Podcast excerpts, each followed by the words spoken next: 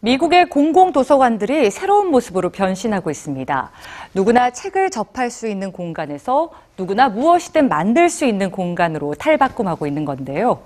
개인이 쉽게 접하기 힘든 3D 프린터 등 고가의 장비부터 재봉틀, 또 손공구까지 다양한 제작 도구를 갖춘 채 시민들을 기다리고 있는 도서관. 오늘 뉴스지에서 만나보시죠.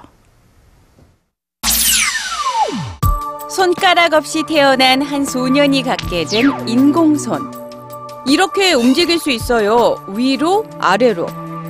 2014년에 만들어진 이 인공손의 제작자는 당시 16살이었던 고등학생. 사람들이 만들어 놓은 설계도를 다운로드 받아서 사용했습니다.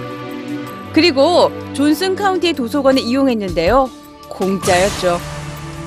재료비 60달러와 웹에서 얻을 수 있는 설계도, 그리고 3D 프린터만으로 인공손 제작자가 될 수 있었던 평범한 청소년. 고가 장비인 3D 프린터는 바로 이 도서관에 있는 maker space에서 무료로 사용했습니다. 제작자의 공간이라는 뜻의 maker space는 3D 프린터와 레이저 커터 같은 첨단 고가 장비부터 재봉틀과 손 공구까지 각종 제작 장비를 갖춘 공간. maker space 덕에 개개인이 제작 장비를 구입할 필요가 없죠. 다양한 개인 제작품이 maker space에서 탄생됩니다. 사람들은 장비에 구애받지 않고 만들고 싶은 것을 만들며 기술에 대한 정보도 나누는데요.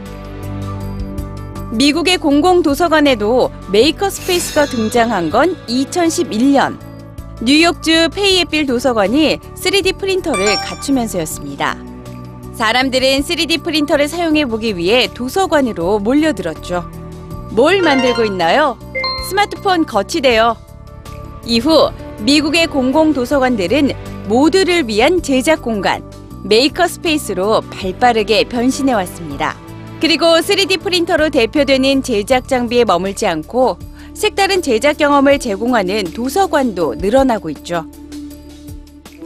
샌프란시스코 공공도서관은 청소년들의 예술 제작 활동에 문을 활짝 열었습니다. 10대 청소년들은 음악 녹음과 영상 제작에 필요한 고가 장비를 마음껏 이용할 수 있습니다. 볼도 도서관은 자신이 디자인한 옷을 만들 수 있는 장비를 갖췄죠. 책에서 벗어나 새로운 방식으로 지식을 전달하기 시작한 도서관. 이제 사람들은 무엇인가 만들고 싶을 때, 그리고 만들면서 배우고 싶을 때, 도서관에 갑니다.